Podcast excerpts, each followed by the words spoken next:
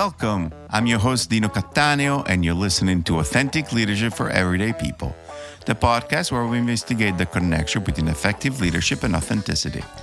If you're looking for inspiration and tips on how to become a better leader by being your true self, you're in the right place. In our last episode, we talked to Ginevra Bersani about her book Il costo della virilità, in which she and her co-author Lucile Peytavin used hard data on violent crimes committed by men versus those committed by women to quantify the cost to society of a certain type of masculine values and the way men are raised and socialized. Today, we have a short solo episode. We're going to explore some leadership and business lessons, and you will get to know yet another side of me. I love sports. When athletes or coaches win championships, very often they write books to explain how their success on the field can be translated to success in business or life. As a student of leadership and rabid New England Patriots fan, for the past 24 years, I have often looked at what made Bill Belichick the greatest coach in sports history. As a contrarian, I have also often wondered why nobody ever writes books about what went wrong when there's a spectacular disaster. So today, I'm going to have a little fun. I'm going to share with you my assessment and analysis of what went so wrong that not only Bill Belichick is no longer the coach of my beloved Patriots, but he's also looking very likely that he will not get an opportunity to coach in the NFL this year. Enjoy the show. Let me start this episode by making a couple of things very clear.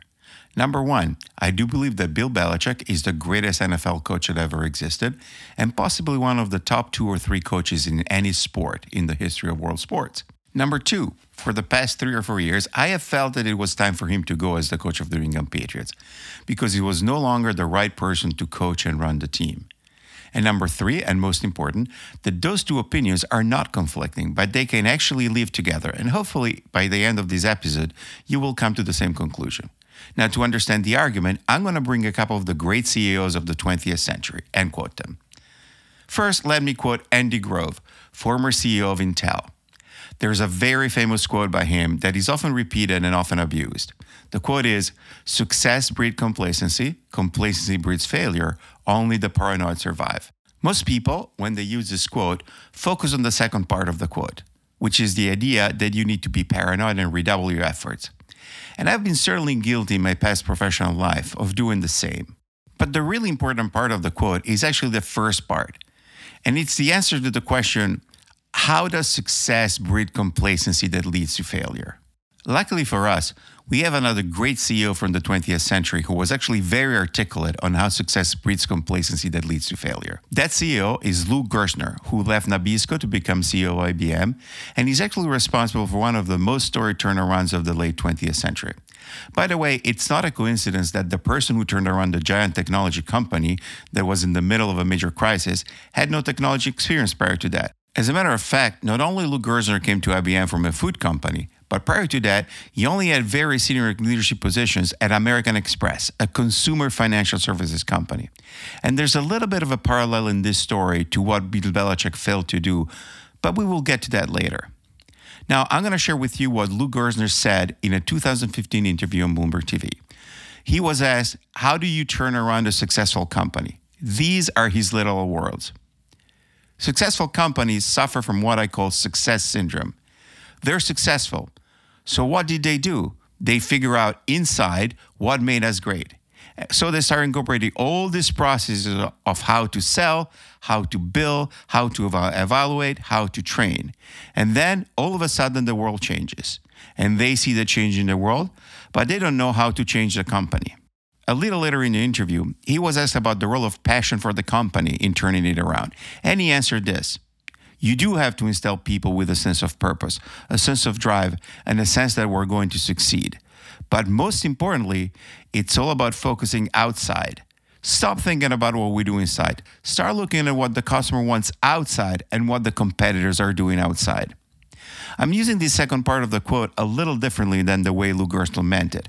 But to me, these quotes explain exactly what went wrong with the Patriots and why Bill Belichick is not a head coach right now.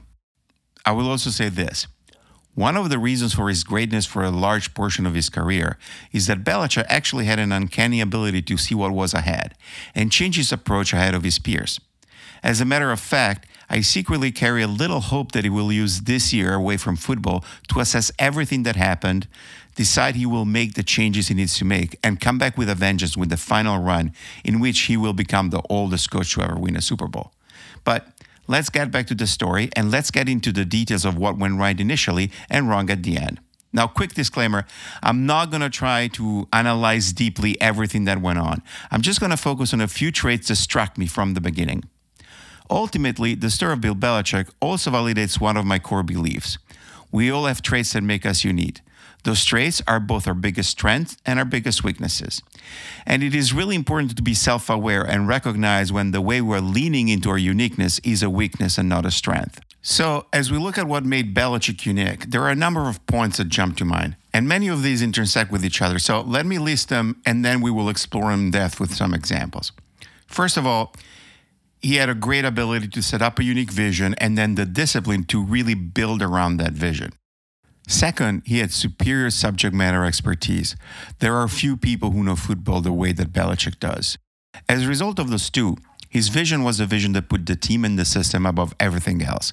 And he had deep conviction in his choices when he saw things that others didn't see. And he wasn't afraid to make unpopular decisions or take risks. Also, as part of this vision that put the team above everything else, he demanded exceptional sacrifices from his team. And those sacrifices were going to be repaid with winning. It was very common to hear that the Patriots were a difficult team to play for or that they weren't for everybody. So, now we're going to look a little more in depth at these traits with some example.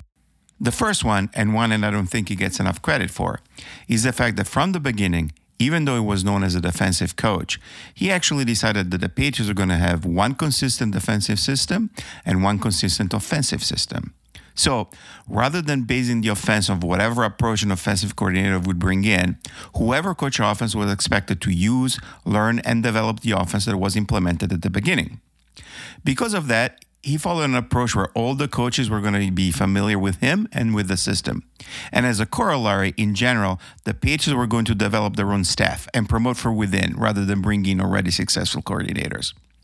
The only exception was when he built the first staff, the one that won the first three Super Bowls. That was a unique staff because he hired coaches like Charlie Weis and Romeo Crennel, who had worked with him before and who had been raised with very similar systems and beliefs as his, but they also had experience outside of his system. In some ways, it is pretty amazing that he managed to keep this approach and develop coaches and run a successful system for almost 20 years. One could argue that he lucked out when Josh McDaniels was fired by the Rams in 2011, and so he was able to replace Bill O'Brien as an offensive coordinator with somebody who was already well versed in the Patriot system. But this firm belief in only hiring from the inside and only promoting people from the inside was starting to show some cracks even in the last year of Brady. And it came crashing down once Josh McDaniels left in 2022. With many experienced coaching leaving along with him, the staff was left very thin. And Belichick's unwillingness to go outside for serious fresh talent was one of the key pillars of his undoing. There are two elements of this that are strengths brought to the excess to become weaknesses. The first one is that essentially he went from only picking coaches that fit his approach, which made for easier transition and more consistency, to only picking coaches that he was familiar with personally or that he had a connection with. The second was that he went from being able to train people from within and believing that that was the best path to actually just refuse to bring in outside input, which over a 20 years period made the organization insular and less in touch with what was going on outside. Connected to this is also a fundamental shift. By doing it this way, as his success gave him more and more power, Belichick went from having a staff that had the confidence and the authority to push back hard, like Weis and Crennel used to do, to having a staff of people that were tied to him to the hip and that only knew one system, so it was harder for them to push back or to provide a different point of view. And if you look at the history of companies that go from great success to crisis, these are two classic factors a management team too beholden to the CEO or founder, and or companies who only promote from within and at some point lose contact with the outside. And in this context, the second Lou Gerstner quote about looking outside rather than inside is really relevant. Now, let's look at the second strength of Bill Belichick his incredibly deep understanding of football. When he started with the Patriots, he was way ahead of the rest of the league in his understanding of the salary cap and its implications. With that, he created a vision for a team where he underinvested in expensive positions and overinvested in less expensive positions, building teams that were stronger along multiple positions than other teams. This approach translated into wins with his famous strategy of eliminating the top strength of an opponent and being stronger in all the areas where the opponent was weaker. He also had the foresight to make two significant changes to his football approach as the league evolved. In 2007, when there was a significant change in the rules which favored offense, he shifted the team to a team that won through offense. While his reputation as a defensive genius stuck, if you analyze carefully how the Patriots won and how they were built through 2018, it was always a dominant offense and a defense that was complementary to the offense, not the other way around. The second shift is at a much more tactical level, but exactly because it is at such a tactical level, it gives you a sense of the depth of his expertise in football. And that is building the offense around two positions that are not traditionally the big pass catching position, which is the tight end and the double tight end, as well as the slot receiver in the middle of the field, which led to a dominant offense built on Rob Gronkowski, David Edelman, and other smaller type receivers, which are also less expensive. And yet, even his enormous football intelligence at the end of the day turned into a strength that became a weakness. While in the first 10 or 15 years of his tenure with the Patriots, he was always ahead of the league, his belief and his trust in his own knowledge and understanding of football over time became just a stubbornness that made him miss the latest round of offensive evolution in the past five years, and in general, how the qualities that make successful players in the current NFL has shifted. When one compares the success of the drafts from 2000 to 2014 to the round of drafts in the last six or seven years, the evidence is stunning. In the early draft, he had great success drafting game changing players as well as great complementary players who stuck with the team over the long term when one looks at the consistent poor quality across the board of the last six or seven drafts, it is clear that the system and the criteria that are being used to select players is now producing players that may fit the Patriot system, but are not the right level of quality to win consistently in the NFL. Because even when they left the team, very few of them had success sticking with other teams. This is another example of a system that was codified through the success and over time became a hindrance in the long term. I mentioned earlier that the conviction Bill Belichick had in his beliefs led to a willingness to take risks and make decisions that were unpopular or went against the common agreed views in the league. And no decision is bigger than the one that one could easily argue made his career. When we look about what Tom Brady accomplished, it would be a no brainer right now to pick him over Drew Bledsoe. But in the middle of the 2001 season, picking the second year six round pick to remain the quarterback over the seasoned veteran who had taken the team to the Super Bowl five years before was considered almost like a son by the owner and had just been given a few months before the largest contract ever given to a football player. Well, that was exactly the opposite of a no brainer. And I'm not ashamed to say I thought it was a bad decision. It also violated an unwritten football code that players cannot lose their starting job because of injury. In the course of the first 10 years, there are many brilliant decisions that went against the grain or took risks. From cutting players like Lawyer Milloy and Adam Vinatieri one year earlier rather than one year later, to drafting players that had fallen down because of perceived behavior risk, like Vince Wilfork, or injury risk, like Rob Gronkowski, to signing free agents that had bad reputations, like Randy Moss or Corey Dillon. Over time, though, the strength of seeing value or rather didn't became a weakness as the focus shifted to always picking the player that was an undervalued asset over picking the player that was a consensus best player. Only the true diehard fans among you will recognize the names of Dominique Easley and Ras-I Dowling, two players who were picked because even though they were injury risks, they were thought to be good value, and neither of them ended up sticking because exactly of the injuries that they had. And please do not even get me started on selecting N'Keal Harry over DK Metcalf. And in some ways, the overall idea of putting team above individual achievements ultimately became a weakness in itself, as players are valued more for their willingness to be team players and go along with the team rather than their actual talent. Ultimately, when one thinks about the statement that Lou Gerstner made about the fact that systems and processes that make us successful ultimately make us fail, if one analyzes the last five or six years, one can see that actually the main failure was that at some point, there was a belief that the system that was in place was more important to explain the success and the fact that, among other players on the team, the Patriots would count on the greatest quarterback that ever played the game. And among other players, a tight end who, if he's not the greatest tight end to play the position, is certainly one of the top two or three. And this is at the same time a little sad and a little ironic because in his press conferences from the beginning, Bill Belichick has always said that players win the games, not coaches. But while this rang really true in the early phases of their career, as he evolved more and more, it has rung a little more hollow. The final part that I want to touch upon is the idea of creating a really hard environment because it is the only way to win. That only works if you actually win. Many people talk about the rift between Tom Brady and Bill Belichick as the main cause of Tom Brady's departure, and it is well documented. But I think that ultimately what led to Tom Brady's departure was his understanding that the team had declined to a point where it was impossible for him to win another Super Bowl. And therefore, it wasn't worth submitting himself to that type of sacrifice. If you look at some of the rumblings and tensions within the team this year, there is no question that players were asking themselves why they had to submit themselves to such a hard environment given the lack of results and the fact that other teams were winning with what was considered or perceived as a funner or better work environment certainly didn't help either. So let me sum up the biggest lessons from the fall of Belichick. The first one is that as environment change, our biggest strengths can become our weaknesses. And it is important to keep the self awareness and keep check in for that and how we're using our strengths. The second one is that as we become successful, we tend to document and codify the way that we do things, the way that we do them better than others.